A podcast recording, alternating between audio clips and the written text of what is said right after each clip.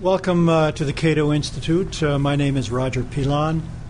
I'm director of Cato's Center for Constitutional Studies, and I'm filling in today for Tim Lynch, uh, who um, was scheduled to uh, run this forum, but uh, he had a death in the family, and so I'm substituting for him.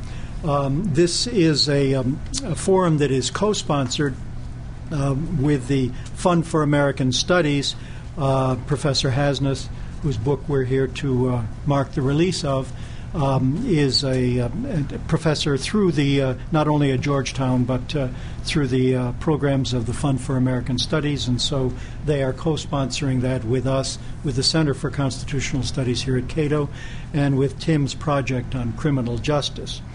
Um, as I just mentioned, we're here today to mark the uh, publication of uh, this new book from Cato trapped when acting ethically is against the law.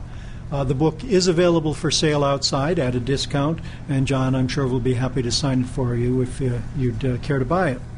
Um, we at the Center and at Tim's Project on Criminal Justice have had a long standing interest in uh, the larger subject uh, that is before us today, uh, namely the um, expanding criminal law, especially the expanding federal criminal law. Uh, the Constitution mentions three criminal uh, um, wrongs. Uh, today, it has been said we have over 3,000 federal crimes and over 300,000 federal statutes or regulations that carry criminal penalties. And so, uh, when we speak of the expanding criminal law, we're not talking about nothing here. Uh, in fact, the Center's first conference shortly after we were formed in 1989 uh, was on the subject of RICO, the Racketeering, Influence, and Corrupt Organizations Act. And then a year later, we had another conference on the expanding criminal law uh, that featured um, such luminaries as uh, Robert uh, Mueller.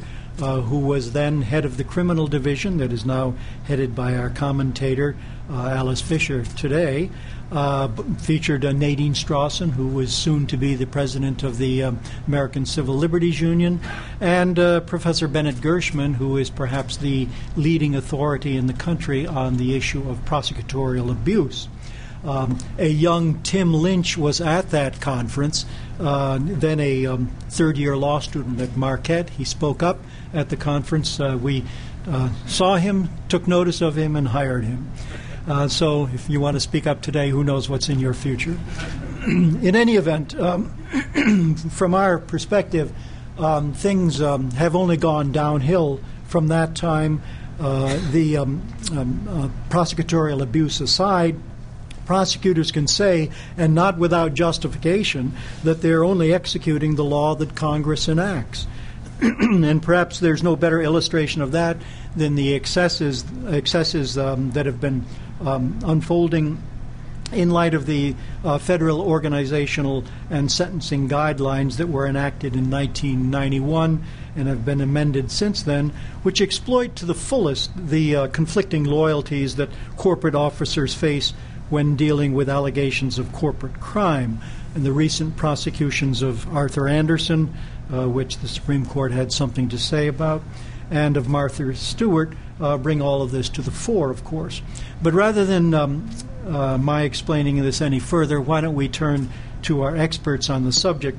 Uh, we're going to hear first from the author of uh, Trapped When Acting Ethically is Against the Law, uh, Professor John Hasnas. Uh, and after uh, uh, Professor Hasnas speaks, we will hear uh, from um, Alice Fisher. Um, John Hasnas is um, an associate professor at the McDonough School of Business uh, at Georgetown University. He's also a senior fellow here at the Cato Institute. Uh, at Georgetown, he teaches courses in ethics and law. Uh, he's held previous appointments as an associate professor of law at George Mason University, where he taught courses in criminal law and white collar crime. He's been a visiting scholar at the Kennedy Institute of Ethics uh, in Washington, D.C., and at the Social Philosophy and Policy Center in Bowling Green, Ohio. Between 1997 and 1999, he served as assistant general counsel for Koch Industries He holds a JD and a PhD in legal philosophy from Duke University. I will uh, introduce uh, Ms. Fisher uh, prior to her commenting on the talk, uh, but let's now give a warm welcome to John Hasnas.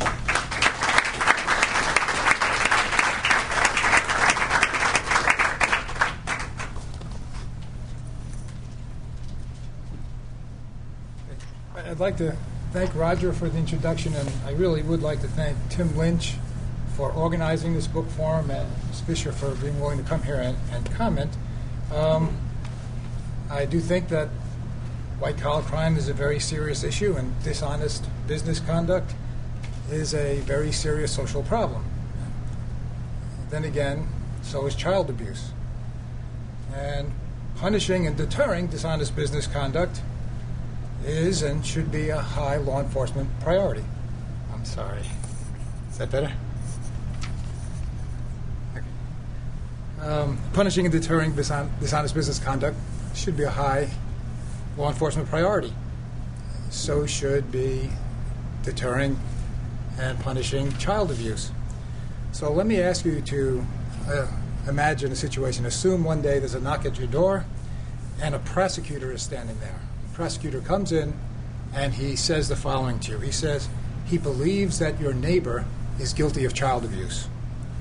And he wants you to spy on your neighbor, to peek in his windows, to monitor his actions.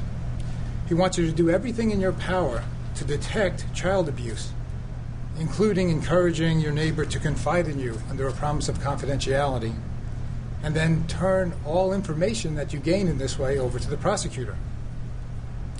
He wants you to take no action that would help your neighbor establish his innocence and to make no statement to anyone that's inconsistent with his guilt.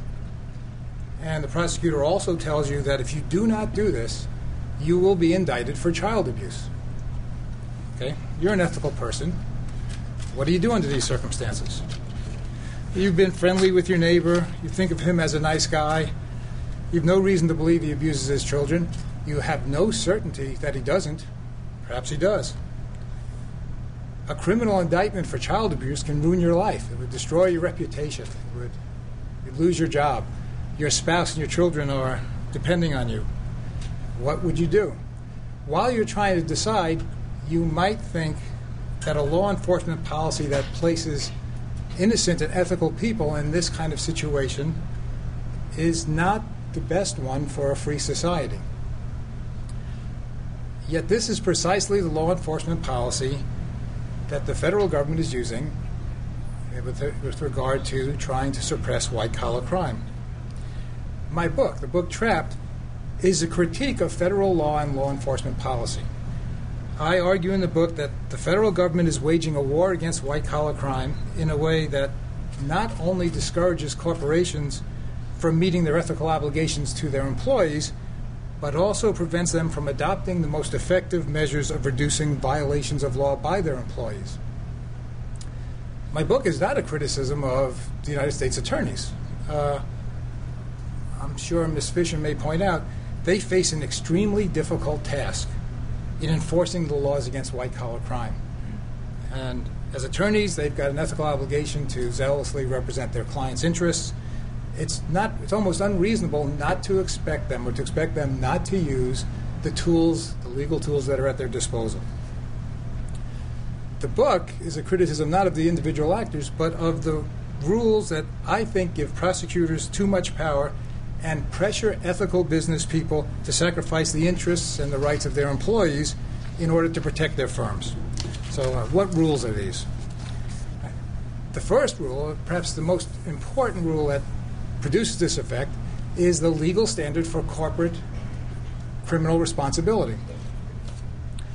I, te- you know, in the introduction, Roger pointed out I taught in a law school and I've taught in a business school. In the business academic community, there is a great deal of discussion about what are the proper situation, proper requirements or the proper conditions under which we can hold businesses or corporations responsible for the actions of their individual members, their individual employees. Uh, personally, I think there shouldn't be corporate criminal responsibility because to me it seems like you're punishing innocent stockholders for the actions of others over whom they exert no control. Now, that personal opinion is actually irrelevant to this talk, and it's not widely shared within the academic community. There are many proposals for when it's proper to hold a corporation as a collective entity responsible for the actions of the individuals. And most of this discussion goes along the following lines. A corporation has some kind of internal culture, there's a climate in the corporation. When the climate is one that encourages lawbreaking, then it's fair to hold the corporation liable for the actions of the individuals. On the other hand, people who take that position will also argue that if a corporation can create an ethical climate or one that encourages proper law abiding, rule following behavior, then in that case the corporation is not it's not proper to hold the corporation liable for the wrongful actions of individuals. All of this discussion about when it's proper to hold corporations responsible for the actions of their employees is irrelevant to a corporation's criminal liability. The law doesn't care what the corporate climate is. Corporations are criminally responsible for all crimes committed by their employees within the scope of their employment. It makes no difference whether the employee acted contrary to corporate policy or whether the corporation did everything in its power to prevent the criminal activity. Corporations are vicariously and strictly liable for any criminal action on, performed by the individuals within the scope of their employment. And the implication for this of this is the only way for corporations to obey the criminal law is to prevent their employees from violating the law. Any employee violation is a corporate violation. The only way for a corporation to obey the law is to prevent absolutely its employees from violating the law.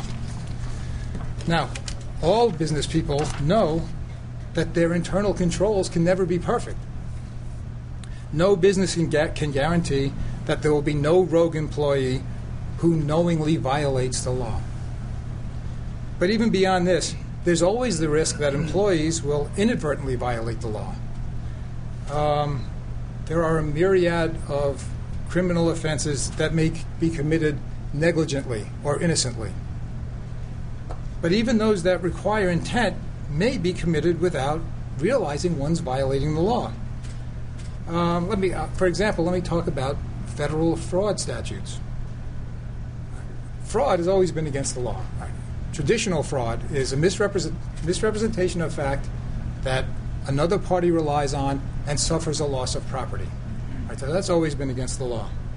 But federal fraud is not that kind of fraud. Federal fraud goes well beyond that kind of action. You commit a federal fraud whenever you participate in a scheme or artifice to defraud someone. Under federal fraud, there's no requirement of a misrepresentation of fact. There's no requirement that anyone rely on your misrepresentation or your non disclosure or your half truth. There's no requirement that anyone suffer any loss. There's no requirement that the loss be a loss of property. Under the federal statutes, if you cause someone to lose their intangible right to your honest, ser- to honest services, that's a fraud. Um, the Second Circuit, in commenting on this, has pointed out that if an employee should use corporate letterhead in a personal dispute with a landlord, that's a federal fraud because it's depriving the company of the employee's intangible right to honest services. The same court described the reach of the federal fraud statutes as virtually limitless. And over the last couple of decades, the federal government has indicted individuals for actions such as the following uh, indicted a, a physician who was referring patients to a psychiatric hospital, which was appropriate, but not revealing to the physicians, that the patients, that the physician had a ref- was getting a referral fee for doing so. That non-disclosure was a fraud. Uh, indicted a IRS employee for looking at tax returns or tax forms on his computer screen that he wasn't authorized to look at, even though he didn't do anything with it. That's a federal fraud. It indicted a housing developer for claiming that the houses that the developer created were good investments, when, as a matter of fact, they were only equally good investments with all the other houses in the relevant market. The best example may be Martha Stewart She was indicted for securities fraud. Uh, what was her securities fraud? Well, she went on television and publicly said that she was innocent of engaging in trading on non public information.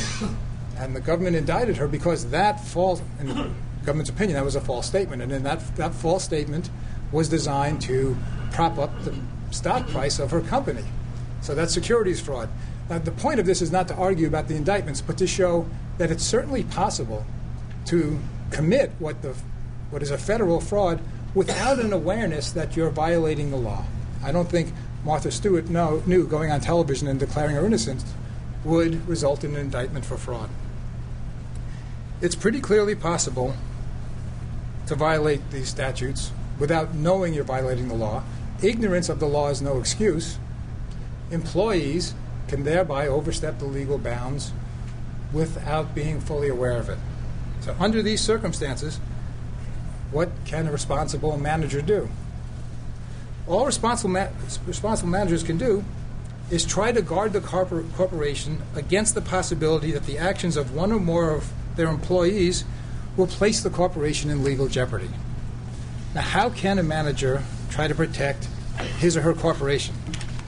Well, the answer to that is determined by the organizational sentencing guidelines and by the Department of Justice's Thompson Memorandum. The organizational sentencing guidelines determine the size of a company's fine if it's convicted of a crime. Under the guidelines, there are only two things a firm can do to reduce its potential fine. It can have an, the first is it can have an effective compliance program.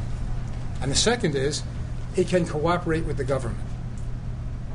The Thompson Memorandum contains the Department of Justice's policy concerning whether to indict a corporation in the first place.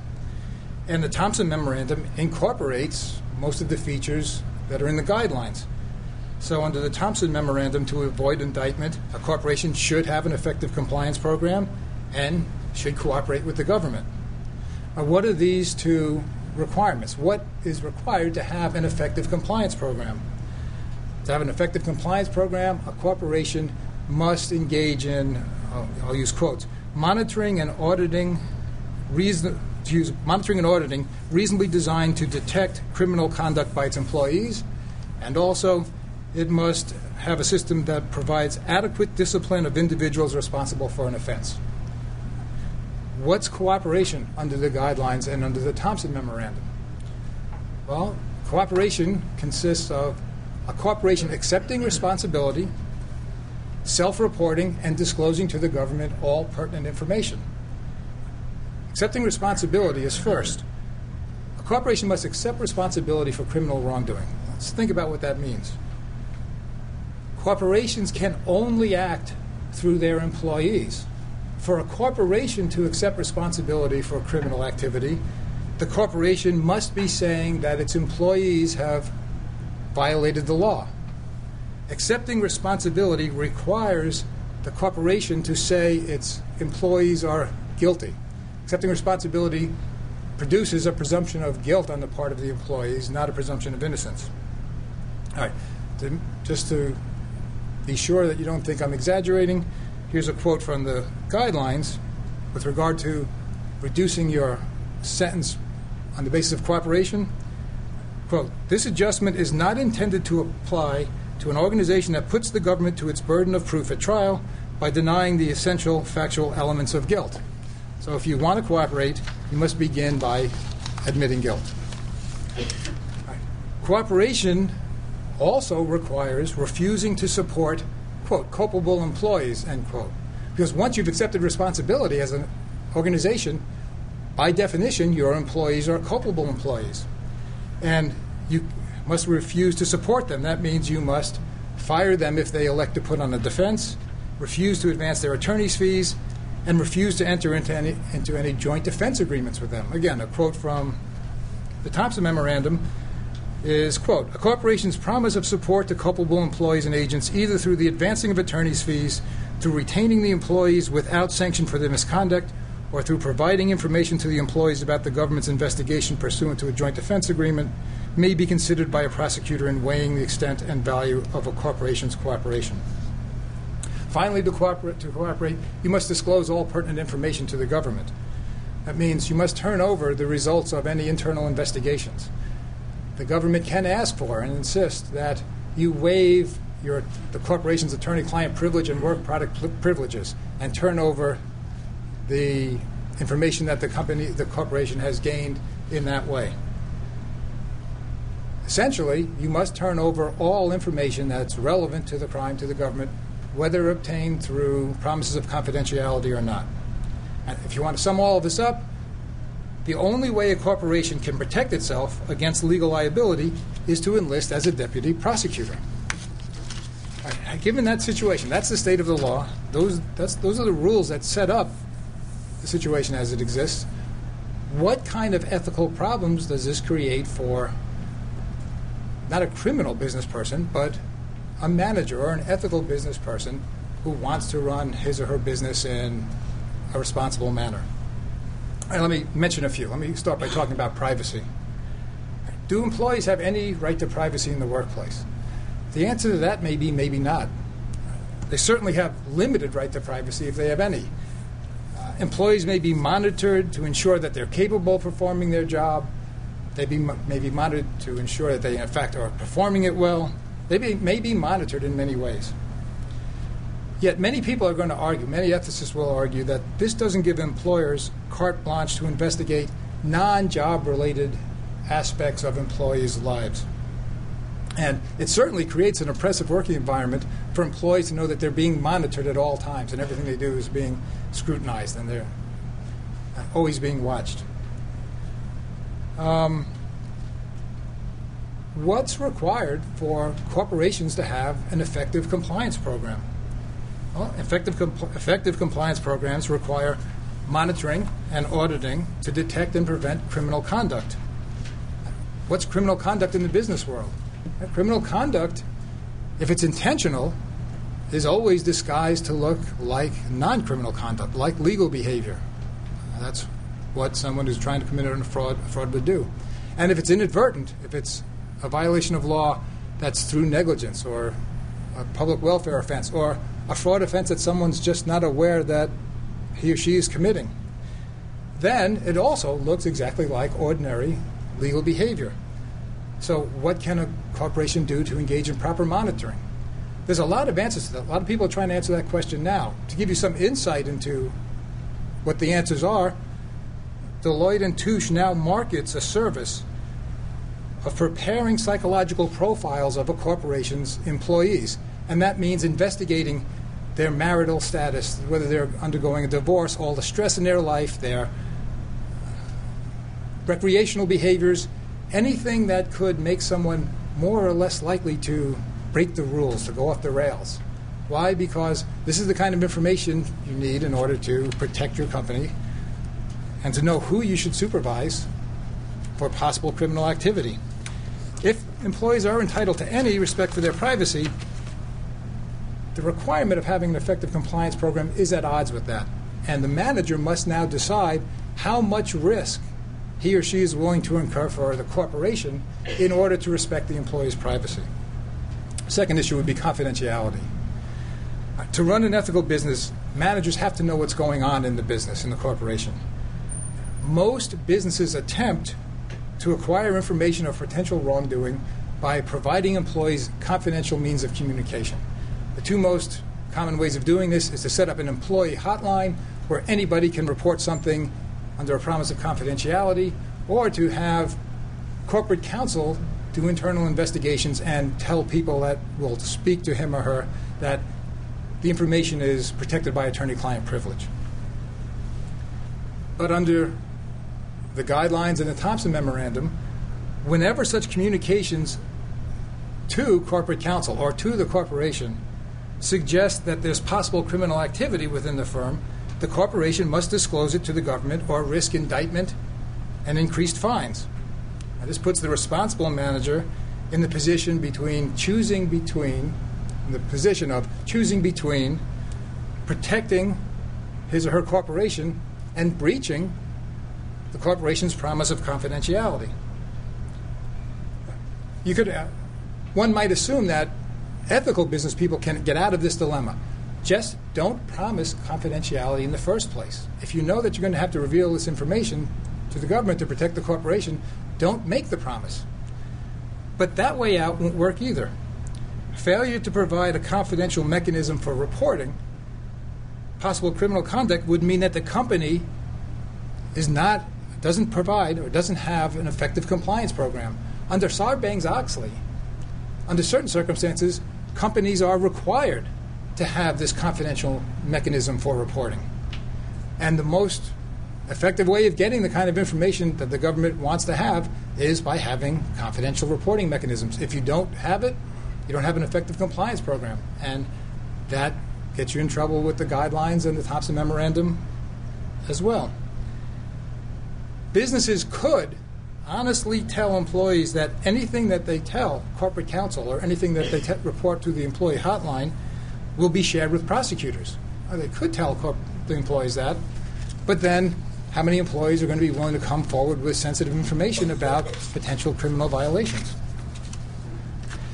Uh, again, my experience in the business school world, I watch management professors and ethics professors, and if there's one thing they all recommend, it's that businesses should engage in legal and ethical self assessments. This is what you've got to do to run a corporation in a responsible manner. Have internal investigations. Seek out all of the possible unethical or illegal behavior that's going on, and then deal with it. Nip these things in the bud and, deal with it in advance. It's widely recommended. The problem is if you engage in one of these self assessments, and the self assessment suggests any potential criminal wrongdoing within your corporation, it triggers an immediate duty to report to the government. You have to self report and you have to disclose all of this information. If you have to waive the corporation's attorney client and work product privilege in order to report, there's no such thing as, well, most jurisdictions don't recognize selective waiver if you waive the privilege to report to the criminal authorities, you waive the privilege with regard to the world. You waive the privilege with regard to all potential plaintiff's attorneys out there that are waiting to sue your corporation. Self assessments not only invite criminal prosecutions, but civil lawsuits. And many businesses judge performing these self assessments to simply be too risky. They're going to see bad news leaked to the plaintiff's attorneys. They don't want to face that situation. Now, to me, this seems like a very counterproductive effect of the current policy. If you're discouraging business from, businesses from engaging in this kind of self assessment process. Another area would be what the uh, organizational behavior theorists like to call organizational justice. Right. Do businesses have any ethical obligations to their employees? uh, if they know that their employees have knowingly and intentionally violated the criminal law, maybe they don't have many obligations to the employees. But what if they don't know that? What if a business is in a position like the person who is not sure whether his neighbor really engages in child abuse or not? Do loyal employees who come under suspicion have some claim to fair treatment from the organization? Are they entitled to some minimal presumption of innocence, at least in the sense that they shouldn't be subjected to adverse action in the absence of some adequate evidence of wrongdoing? Many people will say that the answer to that is yes. I'm willing to say the answer to that is yes. But to cooperate under the guidelines and under the Thompson Memorandum, businesses must begin by accepting responsibility. That is, they must begin by declaring their employees guilty. How can managers afford their employees even a modicum of due process while firing them if they choose to mount a defense, refusing to advance their attorney's fees, and becoming part of the government's prosecution team? Recently, KPMG signed a deferred prosecution agreement with the Department of Justice.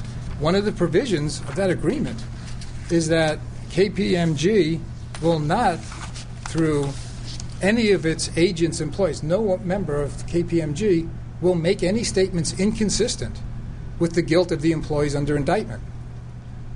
That means that every employee of KPMG knows that if he or she, and it's, that's in litigation or otherwise.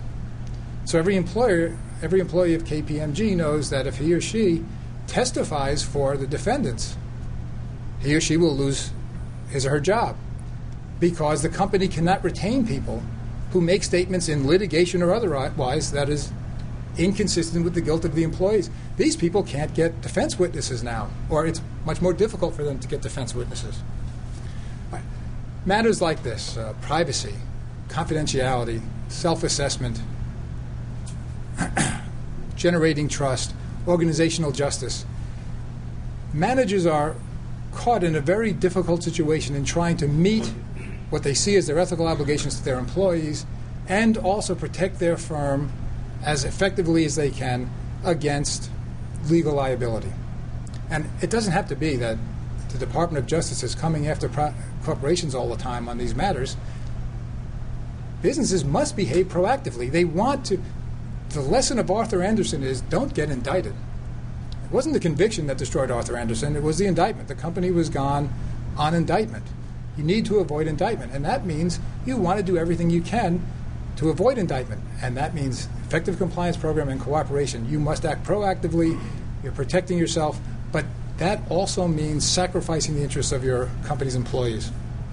Now, I, I conclude my book with what surely must sound like a strange suggestion, because I conclude by saying that the solution to the problem of white collar crime may be to curtail rather than to expand efforts to enforce the federal laws against white collar crime.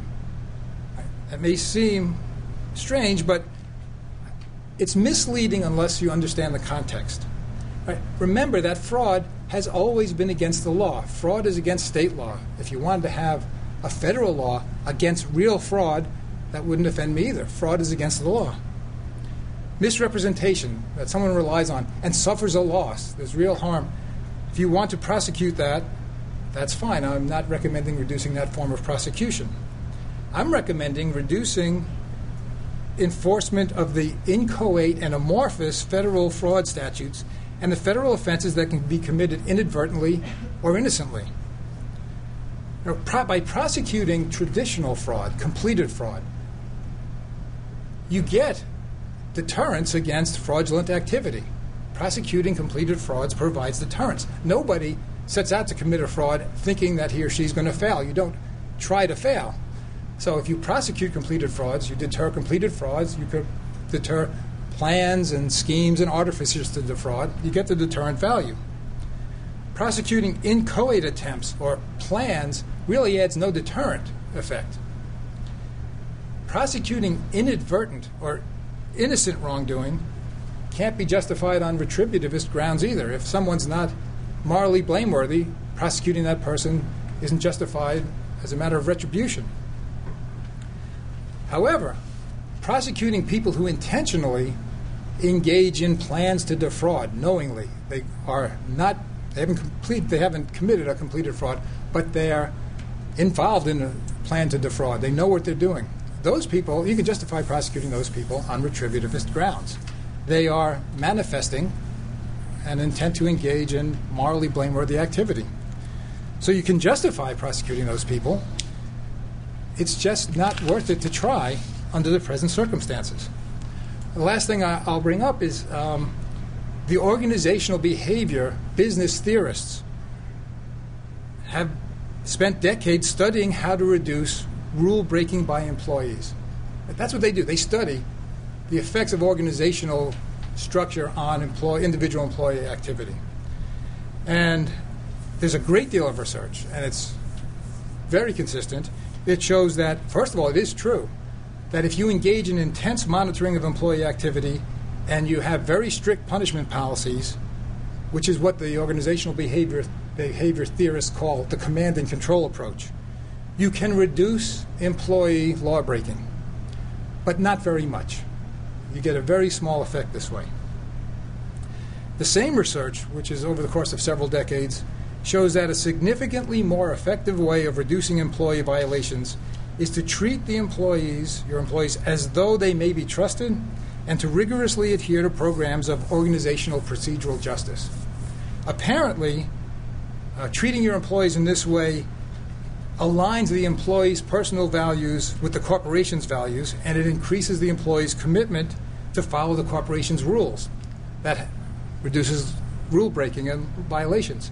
More importantly, though, When employees feel that they're being treated fairly by the corporation, they're much more willing to come forward and inform management about others within the firm who are breaking the rules.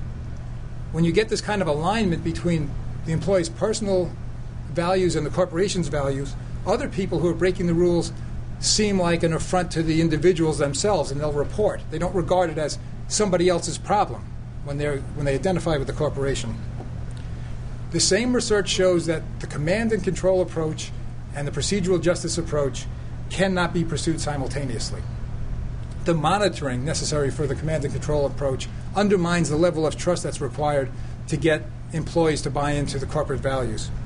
And fear of undeserved punishment from strict punishment regimes and sanction regimes undermines employees' commitments to the corporate policies in the first place. Present federal law enforcement policy threatens firms who adopt the more effective approach, the procedural justice approach, with indictment and increased penalties if the corporation is convicted. If you respect the privacy of your employees, if you give them a lot of trust, you, you trust trustworthy behavior, if you failure to engage in rigorous monitoring, all of this is evidence of lack of an effective compliance program, legally speaking. If you treat employees, if you extend to employees a presumption of innocence, and you adhere rigorously to organizational plans of due process in which you don't punish without certain levels of evidence of wrongdoing. This is failure to cooperate. That's certainly not accepting responsibility. This is failure to cooperate. If the object of law enforcement is to reduce violations of law, then this current policy that's being used, I would say, is a very ineffective one. If, however, the object of law enforcement is to increase the number of guilty pleas and convictions that can be obtained, then the policy may be a very effective one indeed. I'm opposed to the current policy because I believe that the purpose of law enforcement should be the former and not the latter. Okay, let me stop there. All right. Thank, Thank you. you.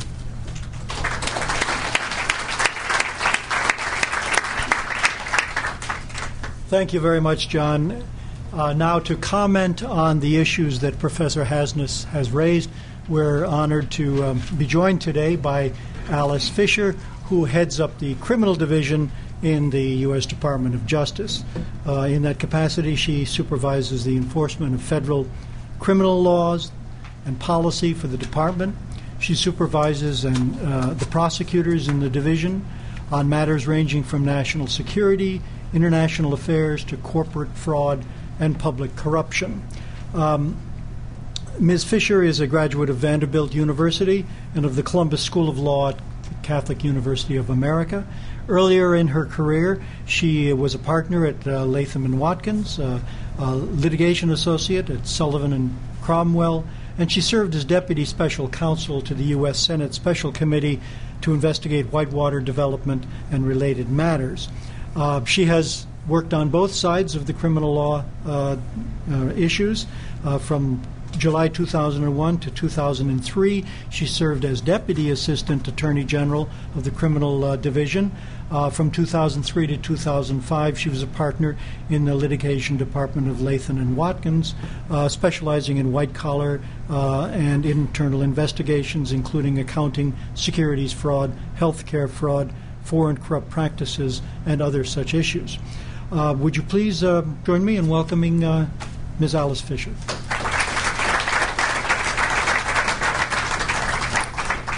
Let's see if this can. Thank you, Roger. Okay. Um, and thank you, John. And good afternoon to everyone. Um, I appreciate the opportunity to come and talk about the Department of Justice's efforts to enforce white collar criminal law. Shareholders have the right to expect honesty and integrity in corporate governance.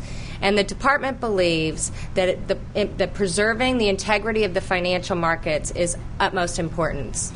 As a general matter, markets like stability and predictability. They expect honesty, they expect transparency in American companies. Investors put their trust in the markets when they when they buy stock. They don't put their com- their I'm sorry, they don't put their money into companies or markets that they do not trust.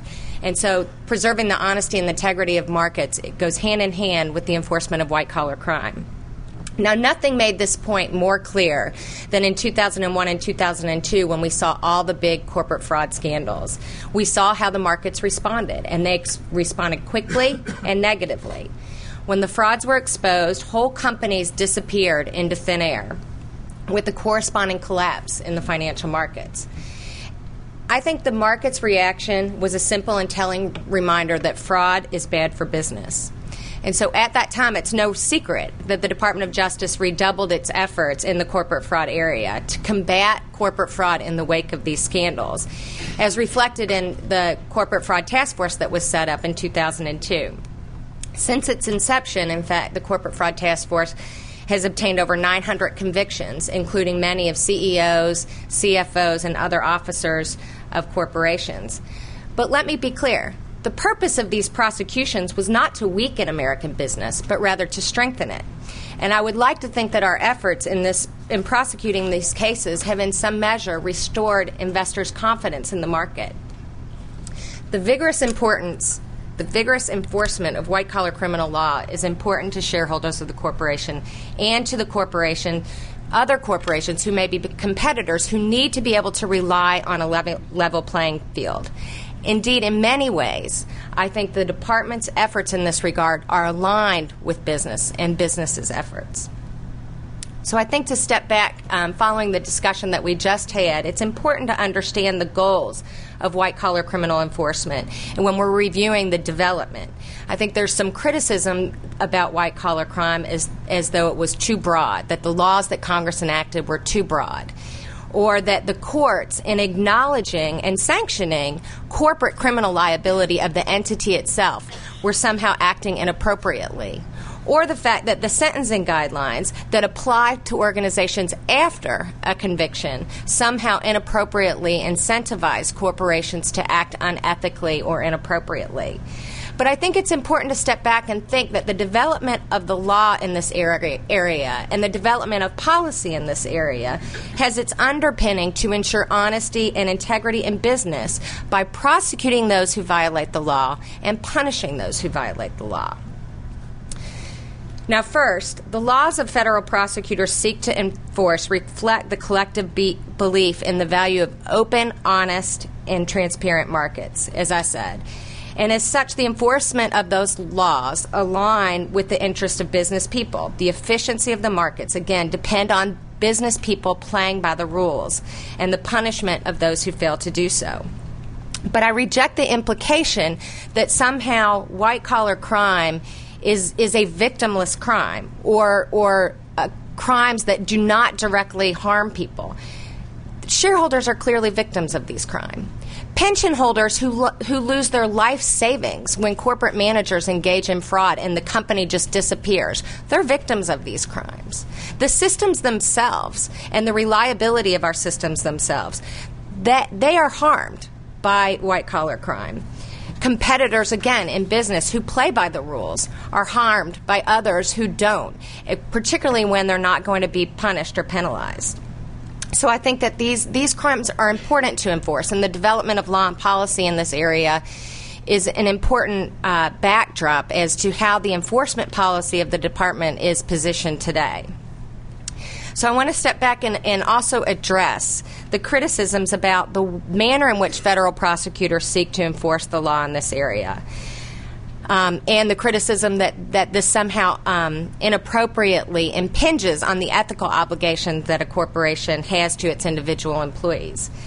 Again, I think that the criticisms that center on this fail to recognize the context in which these decisions are made and fails to recognize that in many ways the government's to inf- efforts to enforce white collar crime are aligned with the interests of the business. And so there is a balancing that's going on, but it's also a balance that the, the corporation has a choice to make and uh, they relate to business judgments that corporations make every day in balancing what's good for the business versus uh, the, the rights and obligations of one particular individual or one particular employee.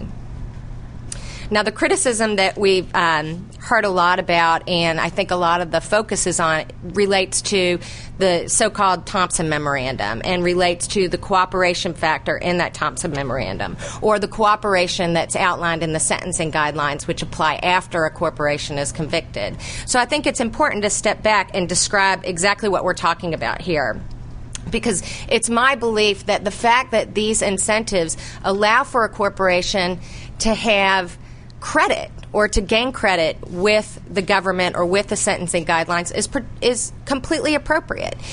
It's always a corporation's choice, and it's always a balance of how the incentives work. But at the end of the day, if you look at them in context, again, I think the incentives are appropriate. So the Thompson Memorandum, what is it?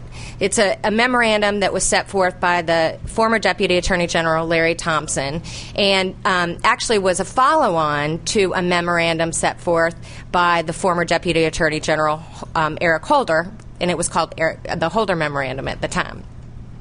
What it does, it, it, uh, it steps back and says, okay, we know that corporations can be liable for the criminal acts of its employees. But we as a department don't think that it's necessarily in the best interest to prosecute every corporation every time one of its employees commits a crime. So I think this memo sh- must be viewed in that context that it's it's about discretion and when not to prosecute a corporation and when a corporation um, can get credit for doing particular things and convince the government that it's not appropriate to indict. Now, the Thompson Memorandum lists many factors that a prosecutor should consider uh, when deciding whether, even if it could indict the corporation, it should not.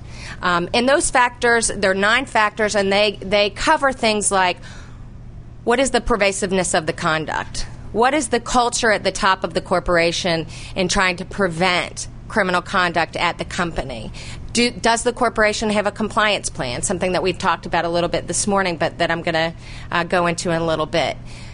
Does the corporation um, will the corporation suffer collateral consequences if it's indicted? And what are those collateral consequences? Is there been any other methods or a culture from the top top managers in trying to prevent and deter conduct? And as well as cooperation which is also one of the nine factors that prosecutors are told you should look at when you're deciding whether the indictment of a corporation is appropriate in a particular context. And the sentencing guidelines again talks about cooperation as well, and this has been getting a lot of attention.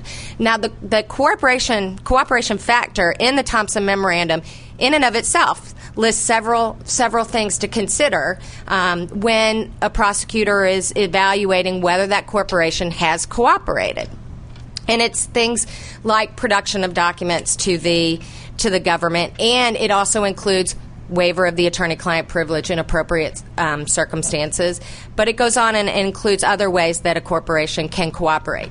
So the waiver of attorney client privilege is one factor that you look at within the cooperation factor, which in and of itself is one factor of the nine factors that a prosecutor is going to review in determining whether to indict a corporation.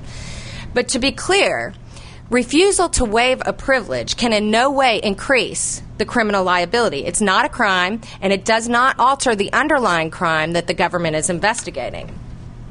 And the department takes this issue very seriously, and it's been debated at length, and we have lots of meetings and considerations about waiver of the attorney client privilege. And in fact, there's been a new memorandum issued at the department about uh, prosecutors and when they can seek waiver of the attorney client privilege in this context prosecutors now have to go to a supervisor. No assistant U.S. attorney can, on its own, now request a corporation to waive attorney client privilege in the context of discussions about whether the corporation is going to be waived. So, so we do take it seriously. We are looking at this issue and we continue to debate it, but now, um, only, only a supervisor in a U.S. Attorney's Office can, can allow that to go forward. Now, the company can choose on its own at any time that it's in the best interest of the company to waive the attorney client privilege. And many companies make that choice when they're doing their own business. Uh, business judgment and their own balance about what puts them in the best light of the government and also what is in their best interest to move forward and get out of the situation. But uh, I think that it one way to, to think about this is if you step back and evaluate it, and again, think about it as a level playing field, because cooperation is again one factor in determining whether a corporation is going to get indicted. So, if, say you have two companies, both of the companies have CEOs that have engaged in wide widespread securities fraud.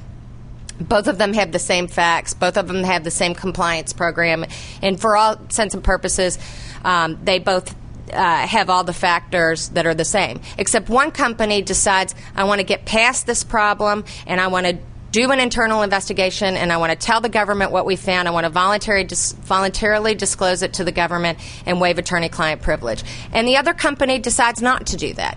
Should they get treated the same? Should they be evaluated in the same way when the government is trying to determine whether to indict the company? Or, or better yet, is it inappropriate for the government to take into consideration and give credit to the company that decides they want to push that information over to the government immediately.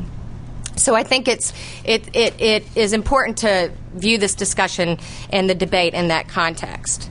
Now, I think second, a business which makes the choice to cooperate with the government into um, possible criminal activity is not necessarily uh, disregarding privacy rights or ethical obligations to its employees. I think, again, they're making a balance and a business judgment that balances that right of confidentiality against what they need uh, for the corporation's perspective. And this comes into play as well with what we talked about with the compliance plan.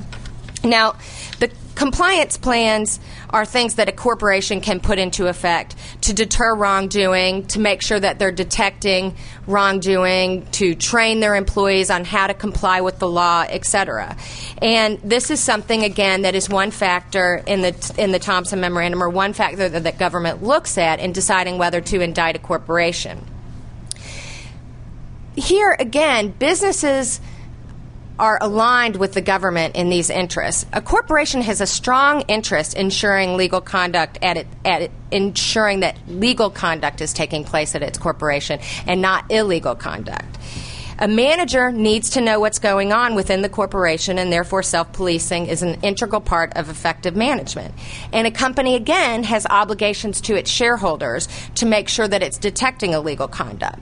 So I think the fact that uh, compliance plan and whether the corporation has taken steps to root out and detect fraud within its company, the fact that that factor is something that the government looks at when it's deciding whether that company is a company that indeed should be indicted is is is something that is aligned with the business interest to make sure that they know what's going on within the company and to make sure that illegal conduct is not happening. So rather than disrupting the corporate structure, the interests of the corporation are completely aligned with the government's interest in providing these incentives with regard to compliance plans and self policing. So let me just close by saying I appreciate the debate and the discussion, and in fact, since I've been on both sides of this issue, I um, I, I enjoy it. But I think it's important that that uh, these things are considered in context. The Department of Justice has a role and an obligation and a responsibility to enforce white collar laws on the books. The public demands it. I think Congress demands it, and we must do that to continue to ensure that there's honesty and integrity in our markets rather than turn back and and accept what's happened in 2001 and 2002 with all the fraudulent scandals. Thank you.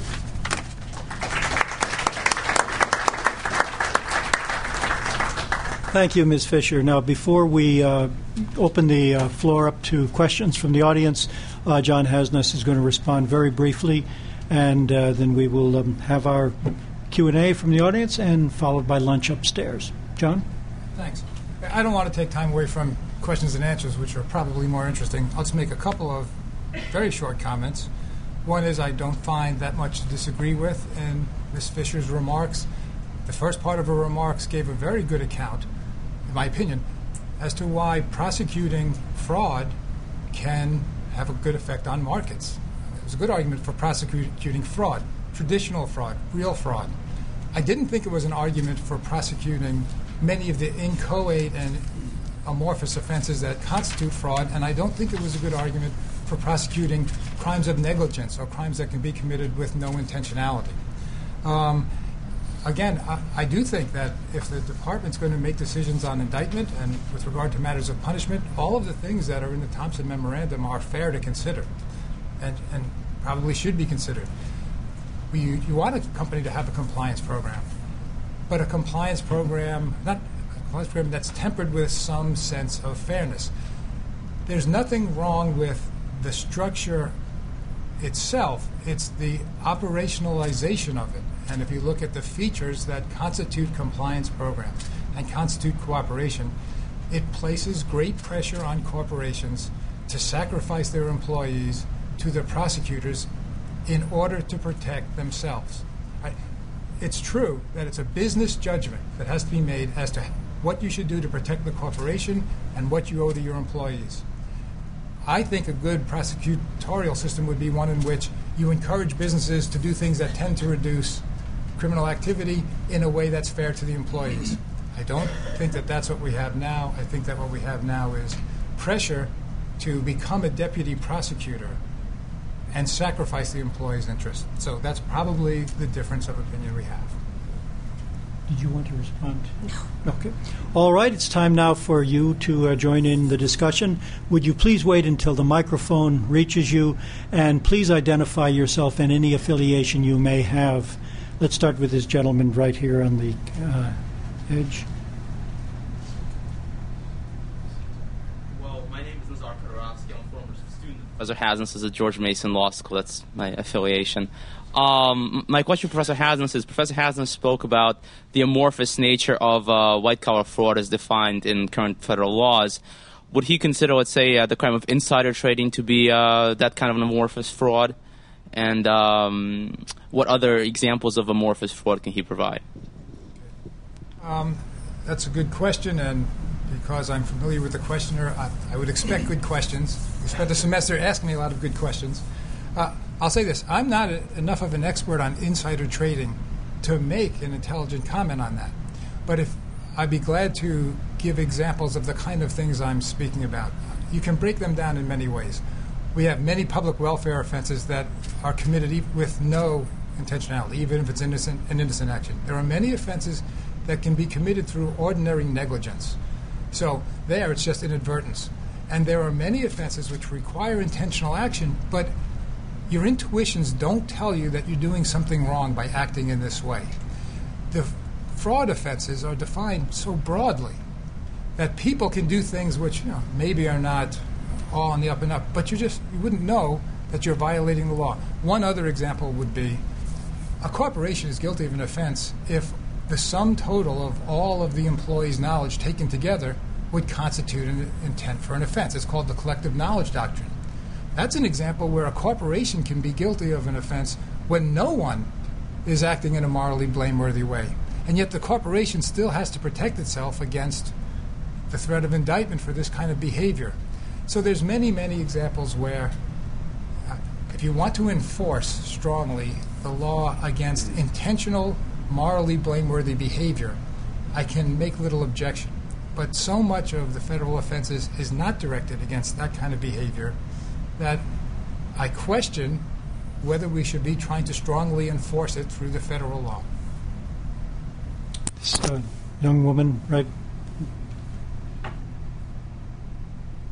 Hi, my name is Stephanie Martz. I'm the director of the White Collar Crime Project for the National Association of Criminal Defense Lawyers. And Ms. Fisher, I have a question for you. Um, I was wondering, uh, I, since our topic is uh, the ethical behavior of business in the current law enforcement climate, I'm concerned about the position that business is often put in as basically doing the government's investigation for it, given the current requirements for in uh, plea agreements that you could point to regarding real time reporting of problems that the business is having, um, real time waiver of attorney client privilege, the position of monitors uh, in a corporation. Uh, pursuant to a lot of deferred prosecution agreements that we have now. And what I'm concerned about is um, the government's using the business to get information from individual employees that the government couldn't get itself without negotiating individual immunity agreements or proffers with each individual employee. And to me, this seems like a clear infringement on the employee's Fifth Amendment rights against self incrimination. Um, especially in light of the indictments in Computer Associates and most recently the Singleton indictment in the uh, El Paso natural gas case, how do you square the fact that these employees give statements pursuant to a government imposed threat that the corporation makes that these employees either have to talk or get fired with the fact that if they do then talk, they could get indicted for giving allegedly false statements to a private lawyer? I think you raise a, a, a good point, and I think that's a, gr- a great question, um, and one that, that should be discussed. The the the issue about corporations complying with government settlement agreements in a deferred prosecution agreement, for example, and uh, providing information about what's going on in the company, or the decision that a corporation is going to engage in an internal investigation to find out whether fraud occurred at the company. All of those decisions are decisions for the corporation. The government does not make um, or force corporations to do an internal investigation or do self policing or um, waive attorney client privilege or things like that. The, the corporation can choose to do so, whether it's in the context of a settlement agreement or it can choose to do so um, because it wants to have good corporate citizenship and comply with its regulators, whether it's the SEC or whomever. So I think that it's important that this is not something that the government is forcing, it's something that businesses are, are choosing to do. Now, as to whether an employee is talking to a, a corporation or lawyers for a corporation and whether that employee then um, provides a statement to the corporation that the corporation then turns over to the government, which I, I think is um, the issue posed by the Computer Associates case and the Singleton case. Now, I, I, assume that the lawyers in those cases told the individual employees when they were taking those statements that the company was in a frame that they could cooperate with the government and could indeed turn those statements over to the government and um, that would be a waiver that a, a, normal lawyer would give before it is engaging in internal investigation and, and questioning the employee in that matter. And then it's the employee's choice whether to cooperate with the internal investigation. And it's the company's choice what action, if any, to take against that employee uh, if, if that employee decides not to talk or not to cooperate with the internal investigation. Again, at the end of the day, these are um, decisions that are made every day in the context of internal investigations. And internal investigations, I think, are things that business should businesses should and can do to make sure that it's um, detecting whatever corporate illegal behavior is going on in the corporation. I'll just briefly say something along on the same question. I think it's that's entirely correct. No corporation is forced to take any of these actions. No corporation is forced to cooperate. They're just incentivized in the most highly pressured way possible to do this. They're not forced, it's a judgment, but everything is stacked in such a way that you're putting the corporation at risk unless you do this. Well, isn't this a case of conflicting loyalties? Because, of course, corporate management has a loyalty not only to its employees but to its shareholders. And in many of these contexts, the uh, taking the ethical action vis-a-vis your employee will put the shareholders' assets at risk, uh, as we saw in the Arthur Andersen case. Yeah, I entirely agree. I think the ethical dilemma comes about from that source. Business people have an obligation to protect the collective entity. They have an obligation to protect the shareholders' investments. That's one of their ethical obligations. They have others to treat their employees in a fair way. And the current law enforcement regime puts those two things in tension. To do one, you can't do the other. It's not forced, it's a decision, but it's, and it's a poignant and, and almost uh, gut wrenching decision to have to do this. This is about business people, but imagine being corporate counsel where your job is to go out and get the information, and you know that if you get the information from the employees, you'll be turning it over to the government and they may be indicted. And what do you have to tell them? You do, of course, tell them that you're not representing them, you're representing the corporation. But if you're fully honest, you'll get no information. And the ethical position that corporate counsel is in is perhaps even more poignant. Well, do we have examples of running afoul of the um, um, obligations of attorneys to their client under the, uh, well, the legal co- ethics standards? I don't, I don't think so. I mean, corporate counsel's client is the corporation. They've got to represent the corporation's interest as vigorously as they can. And that means sacrificing the interests of those who are not their clients. That means every employee must have his own attorney, which is a full employment for attorneys. And also, and once if you tell the employee to get his, but if you tell the employee to get his own attorney, that means there'll be no communication. You won't get the information. Can I also, I just want to make clear that when I was responding to the question, I was not responding to the particular cases that you raised, and I don't know what happened in those cases, and I don't have those indictments in front of me. I was just talking about the issue in general. That cleared up. Okay. Uh, Bill Niskanen.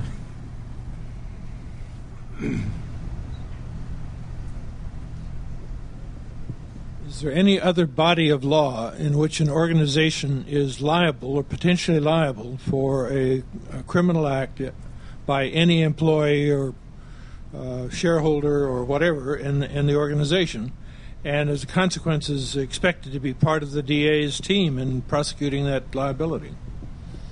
Is, is this unique to the fairness provisions in uh, the, the fraud provisions in white collar crime, or is this or is this something that is being applied in other areas of law? I can't answer that categorically, but generally speaking, in criminal law, there is not vicarious liability. The exception was made because corporations can only be vicariously liable.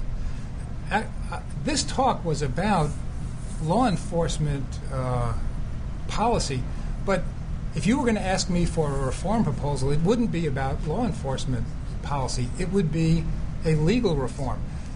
One really good way of solving this problem would be to not hold corporations strictly liable for the actions of their employees.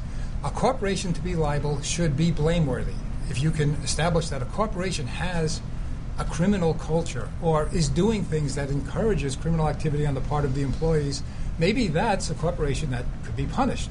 If you show that a corporation is doing everything it can to to get its employees to behave legally, that employee, that corporation shouldn't be subject to criminal punishment. If we change the standard of corporate criminal responsibility, many of these problems would go away. But that's not something that the Department of Justice can do anything about. We, that would take legislative reform or different ju- judicial interpretation. Generally speaking, vicarious liability is inconsistent with criminal punishment because criminal law is about punishment. Punishment requires blameworthy action, and you're not blameworthy for something someone else does. Well, uh, are we talking here, on, to follow up on Bill's question, only about profit making corporations? What about uh, uh, all organizations? Including uh, nonprofits, except for government, which has, of course, sovereign immunity. Well, an interesting. If you want to have an interesting thought experiment, you could ask yourself what would happen if the guidelines and the Thompson Memorandum criteria were applied to government when things go wrong. Like I'm, I don't know. Scooter Libby's under indictment, right? He's part of the White House. So is the is the White House therefore, as a corporate entity, guilty of whatever Scooter Libby is guilty of? And if they are, have they cooperated with the investigation so that they can get a reduction in sentence? Do they have an effective compliance program? I understand they're starting an ethics program now, but I mean, if you apply this, the same criteria to the government that we apply to private businesses, um, I think you'd get a great change in government behavior. I gather you didn't want to comment on the liability of the White House. All right. Um, next question. Uh, this gentleman right here. Yes. You wait for the microphone. Identify yourself, please. Jim Lyman. I live in Elkridge, Maryland. Uh, this is a question for uh, Dr. Hasnas. Is there any? Uh, have you made any speculations or any ideas what the cost to the economy is for all this type of uh, prosecu- uh, prosecutorial uh, effort right now, the DOJ, for you know, as far as what different companies are doing to either avoid or to you know, not to hit a jackpot situation, which seems very uh, easy to do at this point. Uh, and I don't want to monopolize as far as asking another question, but I would say also, uh, well, I'll, I'll, leave it at that. I think I think it's a very good question. It's a question I can't answer. I don't know of any studies that have tried to quantify this. I don't know if the dollar cost. It may well be that there are studies that are done, so I can't answer it. I would say, if I if I knew the answer, I still probably wouldn't base my argument against this on the cost. I mean, we could compare the cost of uh, doing things this way with the cost of the kind of things I recommended procedure, policies of organizational justice. And even if the ones that I've recommended cost a little more, I'd still say we should go that way because I think we're always in a, a, tension between effective law enforcement and catching too many innocent people in the net. And our system typically tries to protect the innocent at the sacrifice of some law enforcement efficiency. And I would come down in the same way. So that would be the basis more than cost for me. Well, and I think that there's a, co- a dramatic cost when um, companies go belly up because of the fraud that's being conducted at the top of the corporation, or shareholders lose trust in our markets, or companies are allowed to violate the law and go un- unpunished. So I think you can't look at that as a cost of what the government's enforcement efforts are.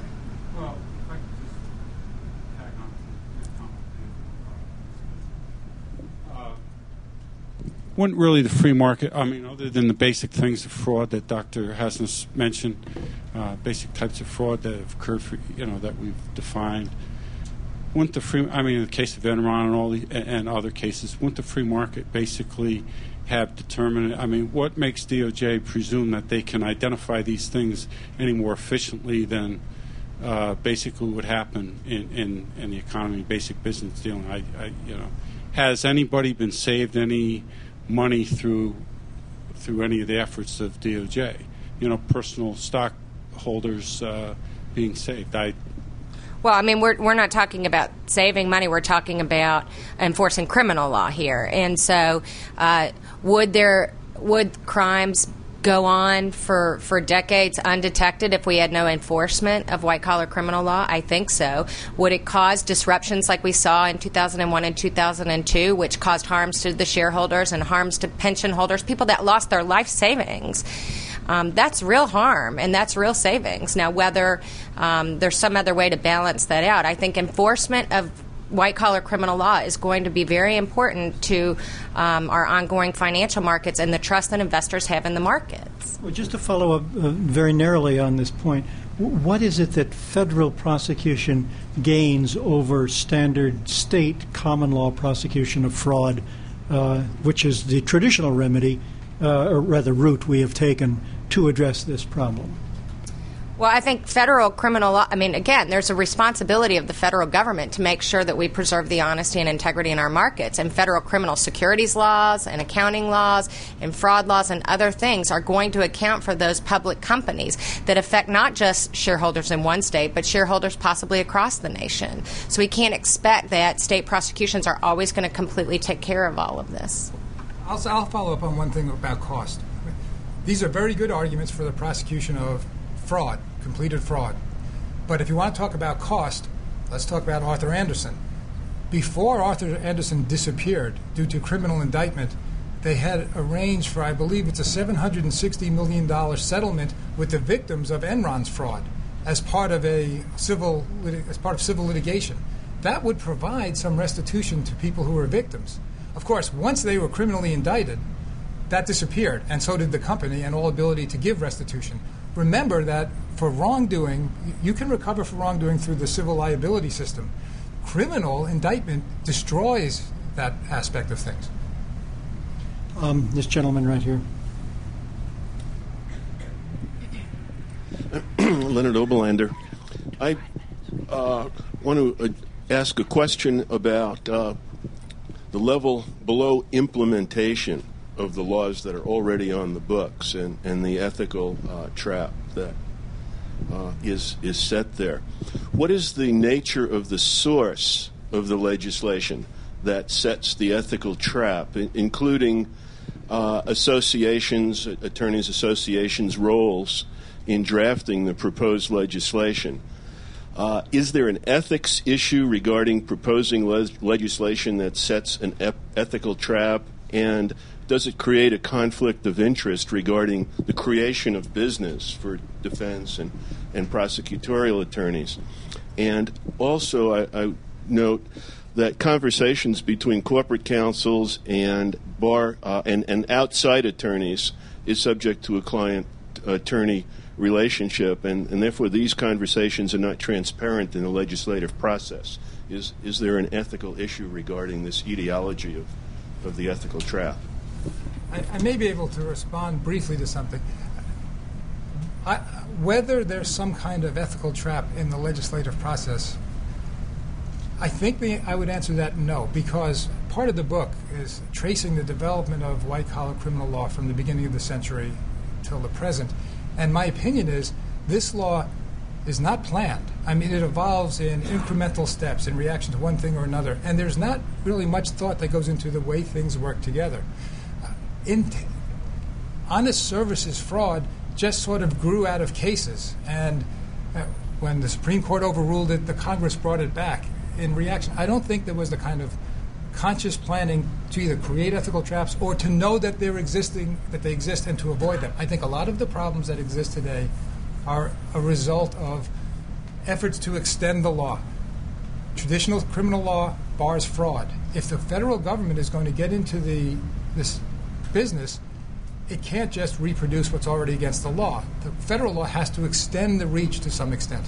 And over the course of a century, it's gone to the point at which federal fraud is any form of dishonest business behavior, basically at all. So that the Second Circuit is saying the reach is virtually limitless, but it's a gradual accretion that produces this result.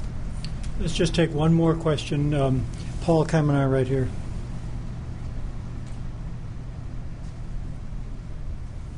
Yes, thank you. Paul Kamenar with the Washington Legal Foundation. We've been talking about fraud, which is essentially a malum in se type crime, but the public welfare offenses are ones we also see there's a lot of prosecutorial abuse in prosecuting those public welfare offenses like environmental statutes, uh, uh, workplace safety, and so forth.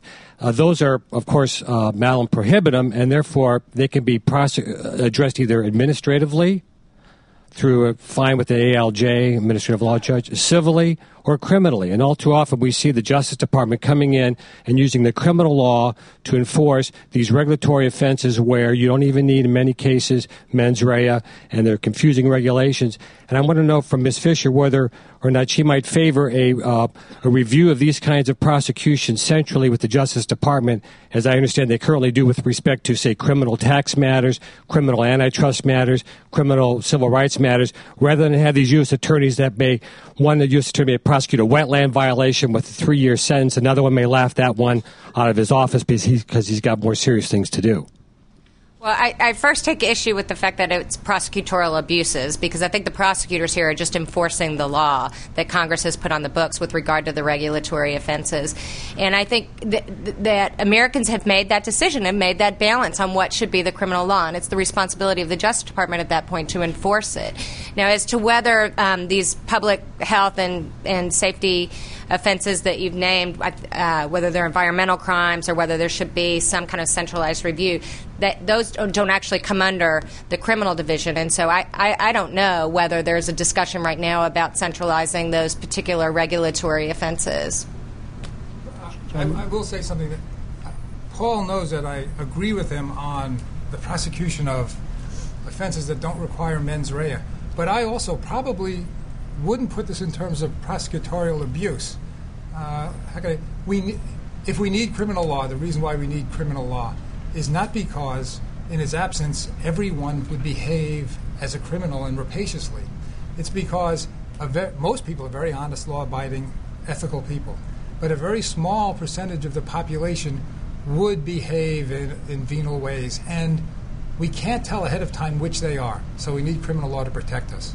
And that's true at the enforcement level as well. I think that most of the U.S. attorneys are extremely ethical, well intentioned people who are you know, pursuing something that's designed to protect markets, and they're doing the job, a good job to the best of their ability. But there's always the risk of those that are going to overreach or be too ambitious or engage in something, make mistakes or not be fully competent. And you can't tell ahead of time which ones those are. So to protect ourselves against that, we need the system to be right. We need the system to be one in which the prosecutors can't put too much or disabled from putting too much pressure on people to behave in ways that we would think are unethical. So it's not that there's a rife problem of prosecutorial abuse. It's we need a prophylactic to protect us against this possibility. All right, um, let's. Uh, you can buy the book outside and have John sign it. Uh, please uh, join me in uh, showing our appreciation for our speakers today.